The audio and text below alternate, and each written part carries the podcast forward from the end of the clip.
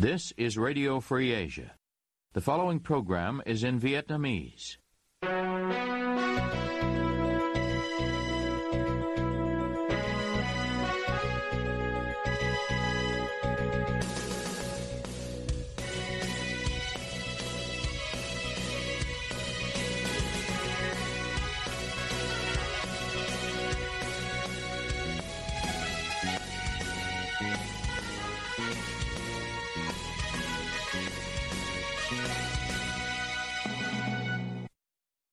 Đây là Đài Á Châu Tự Do, phát đi từ thủ đô Washington, D.C., Hoa Kỳ. Toàn ban cùng Nguyên Lam xin kính chào quý thính giả.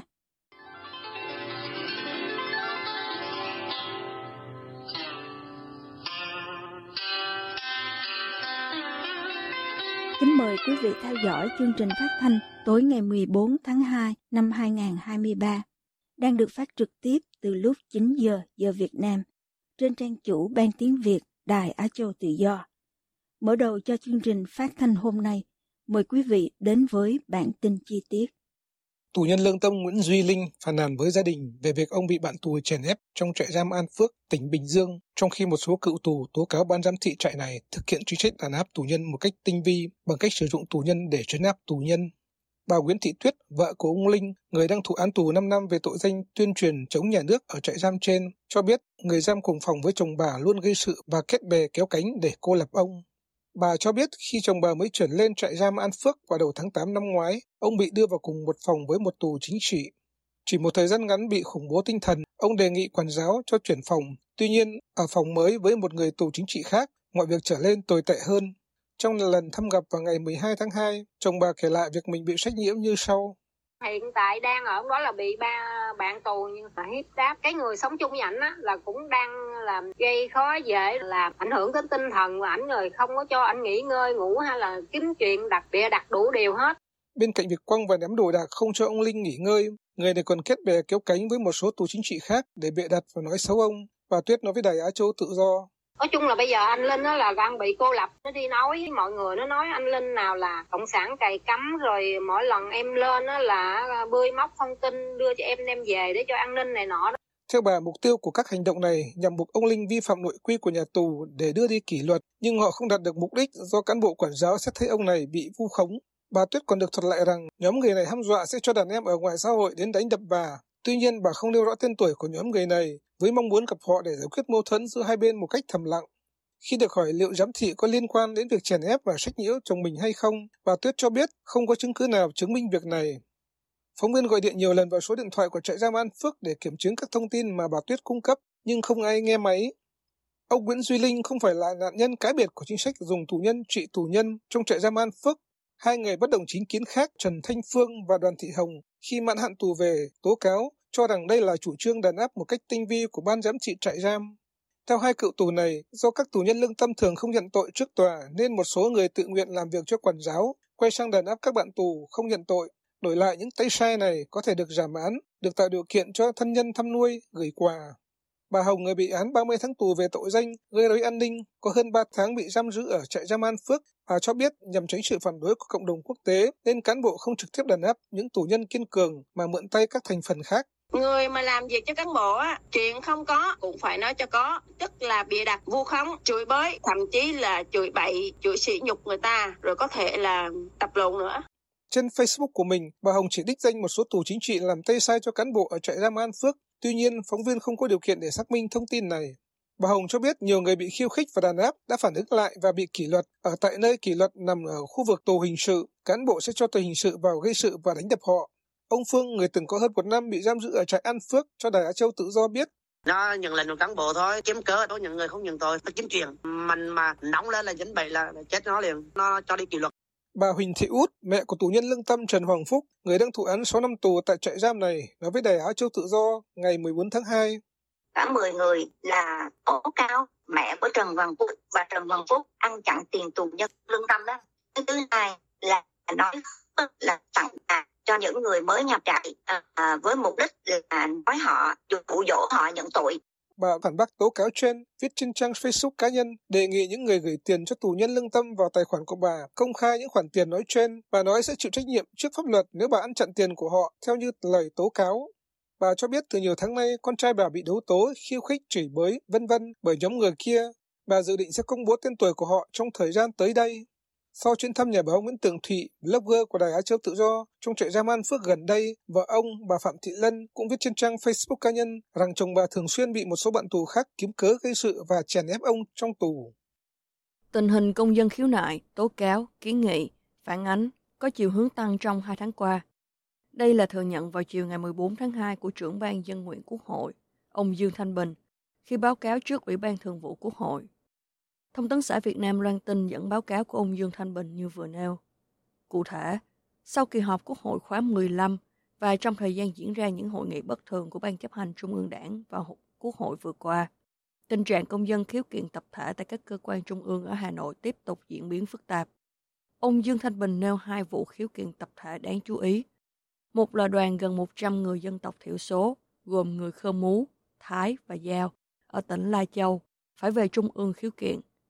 Vụ việc của họ liên quan đến công tác bồi thường, hỗ trợ, tái định cư khi bị thu hồi đất để thực hiện dự án hội quản bản chát.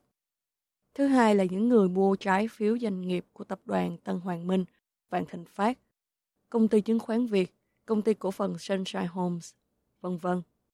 Trước Tết âm lịch Quý Mão, Ban dân nguyện phối hợp với các cơ quan chức năng làm việc với các địa phương của nhóm chừng 70 công dân khiếu kiện từ 21 tỉnh thành phải ăn dầm nằm dè tại Hà Nội để đưa họ về. Trưởng ban dân nguyện Dương Thanh Bình cũng nêu ra ba vụ khiếu kiện đông người tại địa phương mà ông này cho là có dấu hiệu phức tạp về an ninh, trật tự, cần phải giải quyết dứt điểm trong thời gian tới. Đó là vụ liên quan đến vi phạm trong quản lý đất đai tại nhà máy thủy điện mặt trời Hồ Tầm Bó của công ty trách nhiệm hữu hạn phát triển năng lượng CY và nhà máy điện mặt trời Hồ Gia huét của công ty trách nhiệm hữu hạn đầu tư năng lượng tự nhiên DTD tại xã Quảng Thành, huyện Châu Đức, tỉnh Bà Rịa, Vũng Tàu. Vụ liên quan đến ô nhiễm môi trường khi thực hiện dự án công viên tưởng niệm Thiên Đức Vĩnh Hằng tại xã Phú Lộc, huyện Phù Ninh, tỉnh Phú Thọ. Vụ liên quan đến ô nhiễm môi trường khi thực hiện dự án công viên nghĩa trang sinh thái Vĩnh Hằng tại xã Hưng Tây, huyện Hưng Nguyên, tỉnh Nghệ An. Bắc Cạn và Thừa Thiên Huế là hai địa phương mới nhất tiến hành biện pháp xử lý các sai phạm về đăng kiểm xe cơ giới. Công an tỉnh Bắc Cạn vào ngày 13 tháng 2 cho biết đã tiến hành khởi tố vụ án, khởi tố bị can đối với giám đốc, phó giám đốc và ba nhân viên công ty cổ phần đăng kiểm Bắc Cạn 9701D theo cáo buộc nhận hối lộ. Những người bị khởi tố gồm giám đốc Trần Đức Dương, phó giám đốc Hoàng Huy Trường, hai đăng kiểm viên Hoàng Hồng Chính, Hoàng Văn Bường và nhân viên Hoàng Ngọc Hải. Trong số này, bốn người bị bắt tạm giam, ngoại trừ Phạm Hồng Chính bị ngăn chặn đi khỏi nơi cư trú. Tại tỉnh Thừa Thiên Huế, lực lượng chức năng tại địa phương miền Trung này cho biết đến ngày 14 tháng 2, bước đầu hoàn thành công tác khám xét tại trụ sở hai trung tâm đăng kiểm xe cơ giới 7501S và 7502S tại đường Điện Biên Phủ, thành phố Huế và phường Hương Văn, thị xã Hương Trà. Biện pháp khám xét được thực hiện sau khi Phòng Cảnh sát Kinh tế thuộc Công an tỉnh Thừa Thiên Huế và các đơn vị nghiệp vụ của Công an tỉnh này phát hiện ra nhiều phương tiện đăng kiểm không bảo đảm an toàn nhưng vẫn được Trung tâm đăng kiểm xe cơ giới tỉnh cấp phép chứng nhận an toàn kỹ thuật và bảo vệ môi trường. Nhiều phương tiện tham gia giao thông nhưng không đúng các quy định về an toàn vẫn được hai trung tâm vừa nêu cho đăng kiểm. Thống kê cho thấy tính đến nay, danh sách các tỉnh thành trên cả nước có trung tâm đăng kiểm xe cơ giới sai phạm trong công tác cấp giấy chứng nhận gồm thành phố Hồ Chí Minh, Hà Nội, Long An, Bến Tre, Đồng Tháp, Sóc Trăng, Bắc Ninh, Bắc Giang, Phú Thọ, Hòa Bình, Đồng Nai, Bình Dương, Tiền Giang, Quảng Nam, Sơn La, Thái Nguyên, Thái Bình, Nghệ An, Bà Rịa Vũng Tàu, Hải Dương, Bắc Cạn, Thừa Thiên Huế. Hai quan chức cao nhất ngành đăng kiểm là Cục trưởng Đặng Việt Hà và nguyên Cục trưởng Trần Kỳ Hình bị bắt giam. 24 người Hàn Quốc và Việt Nam bị truy tố về tội tổ chức cho người khác nhập cảnh trái phép vào Việt Nam. Tờ Công an Nhân dân điện tử loan tin trên trong ngày 13 tháng 2, ngay khi Tòa án Nhân dân thành phố Đà Nẵng mở phiên xét xử sơ thẩm đường dây tổ chức cho người khác nhập cảnh trái phép vào Việt Nam dưới vỏ bọc chuyên gia. Trong số 24 người bị truy tố, có 3 người bị truy tố về tội làm giả con dấu, tài liệu của cơ quan, tổ chức, sử dụng con dấu hoặc tài liệu giả của cơ quan, tổ chức. Cơ quan công an xác định đây là đường dây tổ chức nhập cảnh trái phép cho các công dân Hàn Quốc do Lee Kwan Yong, quốc tịch Hàn Quốc và là phó chủ tịch Hội người Hàn miền Trung, giám đốc công ty Ilux và Seo Yong-jin, giám đốc công ty MyKT chủ mưu cầm đầu. Cũng theo công an, hai ông Yong và Jin đã cùng hàng loạt giám đốc và các doanh nghiệp nhỏ do người Việt Nam đứng tên, không nêu cụ thể có bao nhiêu doanh nghiệp, đứng ra bảo lãnh cho hàng trăm người Hàn Quốc nhập cảnh dưới hình thức chuyên gia hoặc nhà đầu tư để thu lợi bất chính. Những người tham gia giúp đường dây đưa người sang Việt Nam trái phép được trả công 200 đô cho một trường hợp nhập cảnh. Phiên tòa đang diễn ra và dự kiến kéo dài trong 3 ngày, từ ngày 13 đến 15 tháng 2. Tình trạng người nước ngoài, trong đó có Trung Quốc, Hàn Quốc, nhập cảnh trái phép vào Việt Nam khá nhiều, nhất là trong các năm 2020 đến 2022. Riêng trong năm 2022, Đà Nẵng đã khởi tố nhiều người trong đường dây đưa người nhập cảnh trái phép vào Việt Nam. Riêng trong vụ do Lee Quan Yong cầm đầu, cơ quan an ninh điều tra công an thành phố Đà Nẵng xác định Lee Kwan Yong và các đồng phạm đã tổ chức cho khoảng 300 người Hàn Quốc nhập cảnh vào Việt Nam. Xe khách 76B 006.06 do ông Phạm Đức Hậu ngụ tỉnh Quảng Ngãi điều khiển đã chạy vào đường cấm, vượt quá tốc độ khiến xảy ra tai nạn, làm 8 người chết. Đó là kết luận của Ủy ban An toàn giao thông quốc gia trong ngày 14 tháng 2 và được truyền thông nhà nước loan trong cùng ngày, sau khi vụ tai nạn giữa xe khách chở 21 người và xe ô tô đầu kéo có rơ móc xảy ra vào rạng sáng ngày 14 tháng 2 tại huyện Núi Thành, tỉnh Quảng Nam khiến 8 người tử vong. Ông Khuất Việt Hùng, Phó Chủ tịch chuyên trách Ủy ban An toàn giao thông quốc gia trong ngày đã có mặt làm việc với công an Quảng Nam. Tại đây, ông yêu cầu cơ quan chức năng tỉnh Quảng Nam xác minh làm rõ trách nhiệm của các cơ quan chức năng có liên quan. Ông Hùng nhấn mạnh trên tờ Phụ nữ Việt Nam, đây là vụ đặc biệt nghiêm trọng. Tôi đề nghị lực lượng chức năng tỉnh Quảng Nam cần phải điều tra, xử lý thật nghiêm và thông tin công khai đến người dân, các cơ quan tuyên truyền. Lái xe vào đường cấm, lại chạy quá tốc độ là vi phạm, phải xử lý nghiêm. Báo cáo lại hiện trường, Phó Công an huyện Núi Thành, Quảng Nam, Thượng tá Phan Chu Ký cho biết Nơi xảy ra tai nạn là ngã tư giao nhau, có tín hiệu đèn giao thông, đèn bật chế độ cảnh báo vàng. Đây là tuyến đường thi công chưa hoàn thành, mới thông tuyến kỹ thuật, chưa bàn giao đưa vào sử dụng. Thời điểm xảy ra tai nạn, thời tiết có sương mù khá dày đặc, tầm nhìn hạn chế. Ông Ký xác nhận khi công an có mặt tại hiện trường thì 6 người tử vong tại chỗ, trong đó 4 người văng ra khỏi xe khách và hai người mắc kẹt bên trong. 12 người bị thương đang được cấp cứu tại Bệnh viện Đa khoa Trung ương Quảng Nam. Cũng theo ông Ký, hiện công an huyện Núi Thành đang triển khai các biện pháp thu thập chứng cứ, điều tra làm rõ nguyên nhân tai nạn.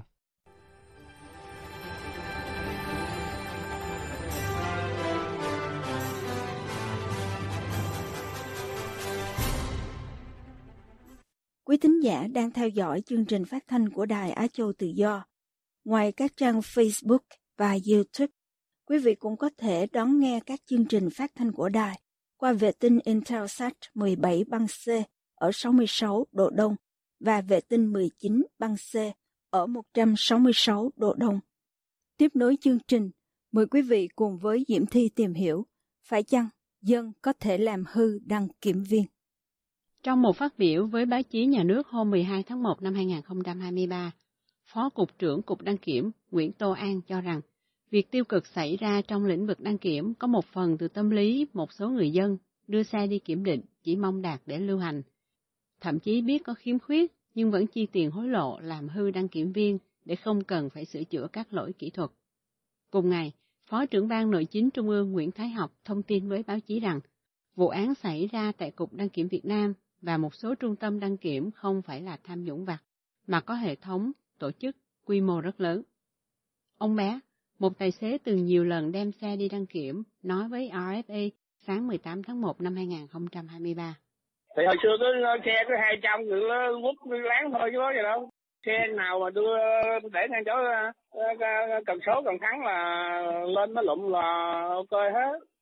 Không không có tại dân tại nó như bây giờ nó nó nó đổ qua cho dân chứ bây giờ nó muốn ăn, nó muốn kiếm tiền thì nó phải bắt buộc nó phải dân phải ói ra. Ví dụ giờ cái cái lỗi nhỏ nó muốn ăn mà bây giờ nó đẩy ra làm sao? Phải bỏ vô trăm, hai trăm ngàn, nó kèm cho nó đi cho nó lẹ chứ ai mà ở ngồi đó mà cầu trực hoài. Mỗi lần sắp hàng là mấy tiếng đồng hồ mới mới tới mình bắt cứ cái chuyện gì nó cũng bắt chị, bắt lỗi. Nó có quyền nó bắt lỗi mình mà, chứ đâu phải mình bắt lỗi nó. Ừ cứ 200 để vô là xong hết. Nó không nhiều nhưng mà chỉ một ngày nó mấy trăm xe. Ông Minh Đức, người vừa đi đăng kiểm xe cách đây mấy tuần, nêu quan điểm của ông với RFA về phát ngôn của ông Nguyễn Tô An. Ở Việt Nam á, cái đến đường cùng rồi bắt đầu là đổ tầm bậy tầm bạ. Phát dạ. ngôn nó giống như là, là, là người ở trên mây á. Mặc dù là cái đó là cái dịch vụ phải nộp phí thế nhưng mà rõ ràng á, nó liên quan đến cái vấn đề là trong giao thông thì nó có là cái sinh nhai sinh tồn của người dân cũng như của doanh nghiệp cái cơ chế sinh cho rồi là cái tư tưởng hách dịch cửa quyền từ những người có quyền chức ban phát cho dân những cái dịch vụ đó từ lâu nay rồi người ta vẫn vẫn cảm giác đó là những cái cửa ải thì buộc người ta phải bôi trơn bằng cách đó thôi chứ sao vậy còn dạ. đừng có nói mà người dân mà làm hư cán bộ nói như thế là là phát ngôn theo kiểu là bao biện vô trách nhiệm một số tài xế mà RFA trò chuyện cho rằng để việc đăng kiểm nhanh chóng, bỏ qua một số lỗi sai phạm, dù nhỏ, thì ngoài các khoản phí, lệ phí theo quy định, các chủ xe phải đưa thêm vài trăm ngàn cho đăng kiểm viên. Bằng cách nào thì cả chủ xe và đăng kiểm viên đều biết. Chuyện này đã xảy ra từ rất nhiều năm, không hiểu sao bây giờ mới bị phanh phui. Đại diện phòng kiểm định xe cơ giới lý giải với báo chí nhà nước rằng, trước đây, số lượng trung tâm đăng kiểm được khống chế Song từ khi có Nghị định 139 về xã hội hóa hoạt động đăng kiểm, thì các trung tâm đăng kiểm mở tràn lan cạnh tranh không lành mạnh. Ông Bằng, từng làm trong ngành giao thông vận tải, nói với RFA sáng 18 tháng 1 rằng, nếu trung tâm đăng kiểm không ăn tiền, thì chủ xe sẽ đem qua chỗ khác làm cho nhanh. Phải làm sao để tất cả các trung tâm đều không ăn tiền thì mới giải quyết được tận gốc vấn đề. Ông nói thêm. Nói như thế này, nếu như á, mà không làm rộng rãi mà để ăn tiền như vậy thì không ai đến mình để đăng kiểm á. nó chạy qua chỗ khác nó làm hết à, thật ra nói cái chuyện đây là cả hai cả hai đều ngồi xổm với luật pháp hết tại vì người ta nghĩ ông có tiền là qua hết giống như ông bà mà nói châu không muốn uống nước không ai gì đầu châu xuống được không thể nào nói là tại người dân được còn nếu như cái luật đó nó nghiêm minh ví dụ vậy thì chẳng ai dám vi phạm. Cái chuyện đó là gọi là nhận hối lộ. Nhưng nó có cái cách nó lên nó đăng kiểm nó ngồi trên xe xong nó để nó để tiền ở bên cái ghế phụ á. Rồi cái thằng đăng kiểm mới lên nó kiểm tra. Rồi tự nó lấy nó bỏ túi. Nếu ừ. mà bắt ra nó nói tôi, tôi đâu có hối lộ đâu tôi để quên tiền. Tôi để quên tiền trên cái ghế chứ tôi đâu có đưa chậm đâu mà nói tôi hối lộ. Mà ảnh ảnh cũng đâu ăn hối lộ. Rồi lấy gì làm bằng chứng ăn hối lộ? Sợ tôi nói hiểu nhau chứ à anh không ăn nó cách nào dân làm hơn cái gì nó cũng ăn được hết ừ. tất cả cái đó là cái gì quy ra thành tiền là xong hết cái xã hội giờ nó vậy Điểm C khoảng 3 điều 21 Nghị định 144 trên 2021 NDCP quy định, hành vi đưa tiền, tài sản, lợi ích vật chất khác hoặc lợi ích phi vật chất hối lộ cho người thi hành công vụ sẽ bị phạt tiền từ 6 triệu cho đến 8 triệu đồng. Theo thông tin từ Công an thành phố Hồ Chí Minh, đến nay đã có 80 giám đốc, phó giám đốc, nhân viên đăng kiểm bị bắt, khởi tố về các tội đưa hối lộ, nhận hối lộ, môi giới hối lộ và giả mạo trong công tác hơn 30 trung tâm đăng kiểm trên cả nước bị tạm dừng hoạt động do nhiều vi phạm khác nhau. Phát biểu tại hội nghị tổng kết công tác năm 2022, triển khai kế hoạch năm 2023 vào chiều 13 tháng 1 vừa qua, Thủ tướng Phạm Minh Chính nhấn mạnh, xảy ra sai phạm với đăng kiểm ô tô là do cơ chế nên sinh ra tiêu cực. Giờ cán bộ bị bắt rất khổ, mất nhiều thời gian, công sức, nhưng không bắt thì không được, mất người, mất uy tín của bộ. Bộ Giao thông Vận tải cần rút kinh nghiệm từ vụ việc này xem xét tổ chức lại hoạt động đăng kiểm để tạo ra cái bình thường thay vì cái bất bình thường. Không để ô tô xếp hàng cả đêm chờ đăng kiểm. Cùng với đó, cần kiểm điểm sâu sắc, xử lý sai phạm, đồng thời phải có tư duy và cách làm mới, không để xảy ra việc tương tự nữa. Theo Bộ trưởng Giao thông Vận tải Nguyễn Văn Thắng, sai phạm trong đăng kiểm thực chất là căn bệnh ung thư di căn nhiều năm, cho nên dù rất đau xót, nhưng đã là tội phạm thì kể cả thay 100% người vẫn phải làm.